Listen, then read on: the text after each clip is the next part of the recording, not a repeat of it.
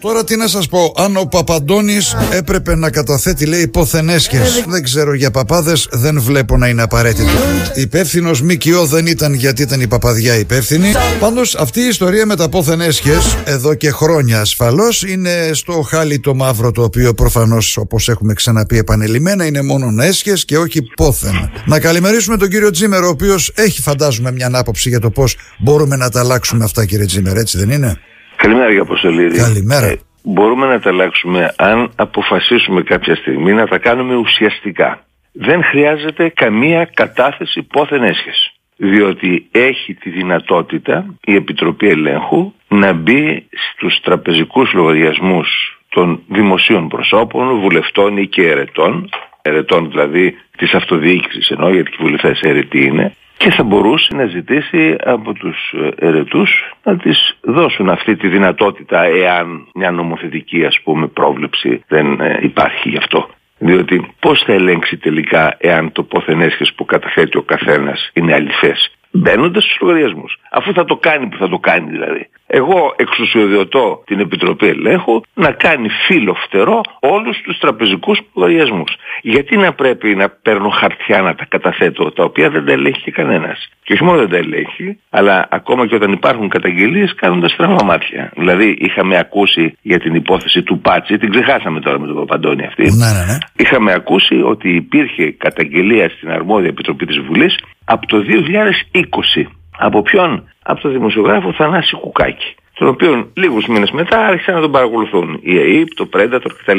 Δεν λέω ότι σχετίζονται οπωσδήποτε αυτά, αλλά δεν μπορεί να το προσπεράσεις χωρίς να το επισημάνεις αυτό το πράγμα, έτσι δεν είναι; Προφανώς. Αλλά η Επιτροπή της Βουλής δεν το ήλεγξε μόνο ότι ήταν δύο καραμπινάτες παρανομίες. Η μία είναι συμμετοχή σε εξωχώρια εταιρεία και η άλλη είναι 820.000 που πήρε από τα ΙΤΑ βουλευτής του Ελληνικού Κοινοβουλίου παίρνει δουλειές από το δημόσιο.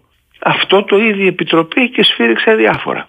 Και πρέπει χιλιάδες δημοτικοί σύμβουλοι σε όλη τη χώρα, περιφερειακοί σύμβουλοι να ψάχνουν να βρουν χαρτιά της γυναίκας τους, της μάνας τους, των παιδιών τους για να τα καταθέσουν στην Επιτροπή όταν ξαναλέω μπορεί να το ελέγξει. Και μερικά πράγματα, εάν υιοθετήσουμε τη σύγχρονη τεχνολογία, ελέγχονται πάρα πολύ εύκολα. Γιατί μπορεί να έχεις έναν πίνακα, ας πούμε, να φτιάξεις ένα software το οποίο να καταγράφει την κατάσταση, δηλαδή τα ποσά που υπήρχαν πριν έκλεγες, τα ποσά που υπάρχουν μετά που θα εκλεγείς, βεβαίως να ανοίξουμε μια παρένθεση.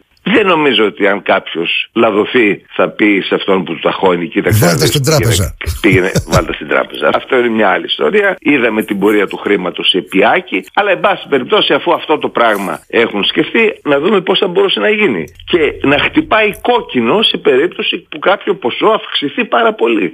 Αυτός θα μπορούσε να είναι και ένας τρόπος γενικότερου ελέγχου στο δημόσιο, που προποθέτει όμως την ουσιαστική μηχανογράφηση με πληροφορική του δημοσίου και όχι την ψηφιοποίηση της γραφειοκρατίας όπως έχω πει πολλές φορές ότι αυτό γίνεται τώρα. Να σας πω μια περίπτωση από την περιφέρεια Αττικής, δεν ξέρω αν οι ακροατές σας πήραν χαμπάρι ασκήσεις διπλωμάτων. Ήταν στο κύκλωμα υπάλληλοι της περιφέρειας, σχολές οδηγών και είχαν φτιάξει μάλιστα και μια κομπίνα υψηλής τεχνολογίας γιατί τους καλωδίωναν με κάμερες, με ακουστικά, με όλα αυτά και τους ενημέρωναν απ' έξω για τις απαντήσεις. Εάν υπήρχε ας πούμε ένα software στην ε, περιφέρεια Αττικής που να κατέγραφε το ποσοστό επιτυχιών ανασχόλιο οδηγών. Αν ο μέσος όρος ας πούμε είναι 60% δηλαδή 6 στους 10 να περνάνε 4 να κόβονται. Και διαπίστωνε αυτό ότι συγκεκριμένη σχολή οδηγών είχε ποσοστό 100%. Άντε τη μια φορά ήταν όλοι τζιμάνια ας πούμε το πήραν το δίπλωμα με τη μία. Τη δεύτερη ναι. φορά 100%, την τρίτη φορά 100% ε; και αν έβλεπε ότι οι εξεταστές ήταν οι συγκεκριμένοι τρεις από την περιφέρεια που ήταν πάντα με αυτή την εταιρεία που εξέταζαν και είχε πάντα 100% αυτό αμέσως δεν είναι ύποπτο. Αλλά δεν θέλει το δημόσιο να το κάνει αυτό. Δηλαδή το δημόσιο προσπαθεί ώστε να πετάξει στάχτη στα μάτια των πολιτών ότι δίθεν ελέγχο, ρε παιδί μου, να έχουμε πόθεν έσχες, ας πούμε, έχουμε επιτροπή της Βουλής, τα έχουμε όλα αυτά. Στην πραγματικότητα όμως ποτέ δεν γίνεται έλεγχος, διότι ξέρει το πολιτικό σύστημα ότι ανάμεσά του και μάλιστα όχι κάποιοι παρακατσιανοί, αλλά σημαίνοντα στελέχη του πολιτικού συστήματος όλων των κομμάτων, τα παίρνουν. Η Siemens χρηματοδοτούσε όλα τα κόμματα. Το ακούσαμε πολλές φορές. Τιμωρήθηκε ποτέ κανένας; Μάθαμε ποτέ, έχει μαλλιάσει η γλώσσα μου να το λέω, τι έγινε το εκατομμύριο που παραδέχθηκε ο Τσουκάτος ότι πήρε από τη Siemens και το πήγε στο Πασόκ και το Πασόκ παραδέχθηκε ότι το πήρε από τον Τσουκάτο; Τιμωρήθηκε κανένας γι' αυτό; Ποτέ. Άρα όλα αυτά τα βλέπει ο πολίτης σαν ένα κακοστημένο θέατρο. Ότι είναι οι πολιτικοί μεταξύ τους ρε παιδί μου μοιράζουν τις δουλειές, ξέρω εγώ, νόμιμα, νομότυπα, γιατί αυτά που πήρε ο Πάτσης ήταν θεωρητικώς νομότυπα, έγιναν με συμβάσεις. Δηλαδή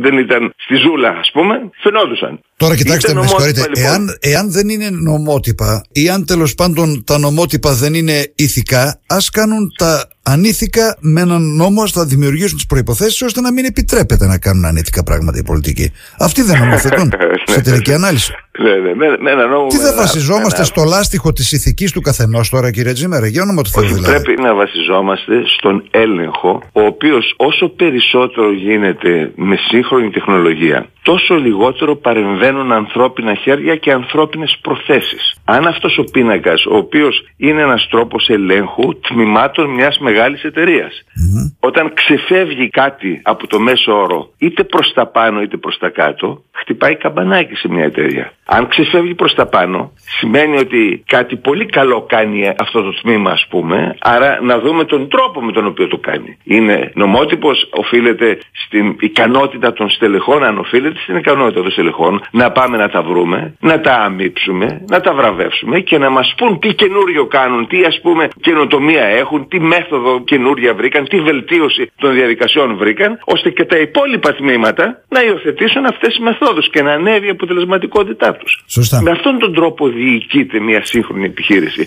και με αυτόν τον τρόπο θα έπρεπε να διοικείται το δημόσιο, το οποίο είναι πολύ μεγαλύτερο και από πλευράς ανθρώπων και από πλευράς χρημάτων που δαπανώνται από μια σύγχρονη επιχείρηση. Αλλά δεν το θέλουν αυτό. Αυτό θα ήταν το πρώτο που θα έπρεπε να κάνει ο Πιερακάκης. Όμως δεν έγινε ακόμα. Ξαναλέω, μπράβο του για όλα όσα έχει κάνει, αλλά ψηφιοποιεί τη γραφειοκρατία. Και να σχολιάσω και κάτι άλλο για τον Πιερακάκη που το ακούσαμε προχθές. Ότι θα είναι υποψήφιος στην πρώτη Αθηνών. Στην Γιατί, ναι. γιατί ρωτάω για ποιο λόγο; Είναι ένας επιτυχημένος όντως γιατί δεν τον άφησαν να αλλάξει τη δομή. Του είπαν αυτά τα κάνουμε στο ΚΙΣΕ να τα κάνουμε από το λάπτοπ τώρα. Είναι ένας επιτυχημένος υπουργός. Γιατί θα πρέπει να μπει στη διαδικασία της ψήφου και να τρέχει μετά στα κανάλια ας πούμε; Είναι ένας υπουργός που δεν εμφανίζεται στα κανάλια και μπράβο του. Να τρέχει μετά στα κανάλια για να επανεκλεγεί και δεν τον αφήνει ο Κυριάκος ο οποίος είναι υπέρ του διαχωρισμού των εξουσιών στη θέση του εξοκοινοβουλευτικού υπουργού. Για ποιο λόγο; Γιατί μετά θα λέμε δεν είναι δημοκρατικά εκλεγμένος, δεν μπήκε στη βάσανο της ε, μα, διεκδίκησης μα, της ψήφου.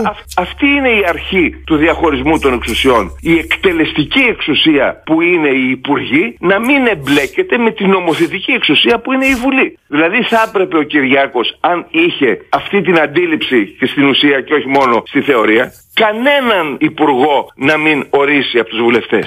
Να είναι όλα στελέχη του ιδιωτικού χώρου θα το έλεγα έτσι. Δηλαδή άνθρωποι με κύρος που ξέρουν να κάνουν δουλειά ακριβώς όπως ήταν ο Κυριάκος Περακάκης όταν ανέλαβε το Υπουργείο. Ναι, η δημοκρατική νομιμοποίηση όμως ε, σου λέει μετά κύριε Τζίμερ έτσι. Η δημοκρατική Όχι, νομιμοποίηση μιας κυβέρνησης η οποία απαρτίζεται από στελέχη τα οποία έχουν εκλεγεί, έχουν την, ε, την εμπιστοσύνη διαπιστωμένα του ελληνικού λαού.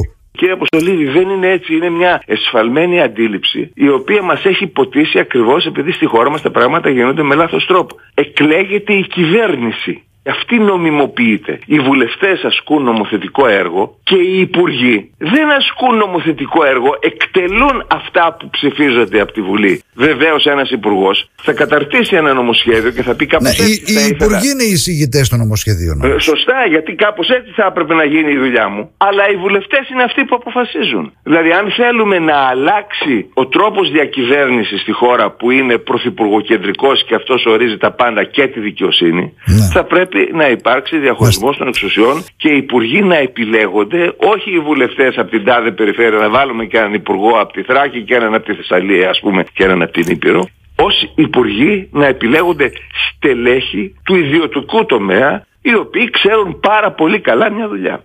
Και να τους βάλει να εφαρμόσουν αυτά που θα ψηφίσουν οι βουλευτές. Και να προτείνει ο τεχνοκράτης υπουργός ένα νομοσχέδιο για να γίνει καλύτερα η δουλειά του. Γιατί τα νομοσχέδια που προτείνονται και αυτά έχουν ψηφοθυρικό χαρακτήρα. Να ικανοποιήσουμε αυτή την ομάδα, να ικανοποιήσουμε αυτούς τους γιατρούς ας πούμε που είναι στο κανείς... Λέω παράδειγμα για το νομοσχέδιο που αυτές τις μέρες θα ψηφιστεί ζητάνε οι γιατροί του ΕΣΥ περισσότερα χρήματα και δικαίως ζητάνε γιατί υποαμείβονται. Είναι οι γιατροί οι οποίοι πληρώνονται με τα λιγότερα χρήματα στην Ευρώπη. Ναι. Και Κοιτάξτε λέει ο πονηρός υπουργός, αντί να σας δώσω λεφτά παραπάνω, να σας δώσω τη δυνατότητα να έχετε και ένα δικό σας ιδιωτικό ιατρείο. Πότε θα το ανοίξει το ιατρείο, δηλαδή μετά το 7ωρο ή μετά το 12ωρο της εφημερίας θα πάει στο ιδιωτικό ιατρείο; Έτσι έχει αντίθετους και τους γιατρούς του ΕΣΥ, οι οποίοι καταλαβαίνουν ότι αυτό είναι ένα ξεγλίστημα για να τους κρατήσει σε χαμηλά επίπεδα αμοιβών, αλλά και τους ιδιωτικούς, οι οποίοι ξαφνικά βλέπουν ότι θα έχουν ανταγωνισμό από χιλιάδες γιατρούς που έχουν την καβάτζα του δημοσίου. Αυτά είναι τα ελληνικά, τα κουκουλώματα, τα πασαλήματα όταν οι αποφάσεις παίρνονται. Ο κύριος Γιώργος μας πηγαίνει σε ένα άλλο θέμα. Λέει καλημέρα, λέει και σε εσάς κύριε Αποστολίδη και σε εσάς κύριε Τζίμερε. Πάλι περιστατικό με Ρωμά και καταδίωξη με πυροβολισμούς χθες στη Θεσσαλονίκη. Η θέση του κυρίου Τζίμερου ποια είναι για την ευγενή αυτή ομάδα της χώρας μας; Εντάξει, ότι μέρο τα έχει πει πανελειμμένα. Τα έχω πει πάρα πολλές φορές ότι πρέπει να εφαρμόζεται ο νόμος με αυστηρότητα και όταν κάποιος έχει το έγκλημα ως επάγγελμα θα πρέπει οι ποινές να κλιμακώνονται. Δηλαδή την πρώτη φορά που κάποιος παρανόμησε, εν πάση περιπτώσει, να τον δει η δικαιοσύνη με επίοικια. Τη δεύτερη φορά θα τον δει αυστηρότατα και για κάποια εγκλήματα την τρίτη φορά η ποινή να είναι ισόβια. Καθέξινα. Ώστε να μην, μπορεί, να, μην, να μην μπορεί κάποιος να έχει αυτό ως έγκλημα. Και επιτέλους τα επιδόματα και όλες οι παροχές που δημιουργούν μια κατάσταση μόνιμου ιδρυματισμού σε αυτή τη φύλη θα πρέπει να τελειώσουν. Δηλαδή οι Ρωμά έχουν τα ίδια δικαιώματα αλλά και τις ίδιες υποχρεώσεις με όλους τους Έλληνες πολίτες. Καλημέρα, ευχαριστούμε πάρα πολύ. Καλό πρωινό.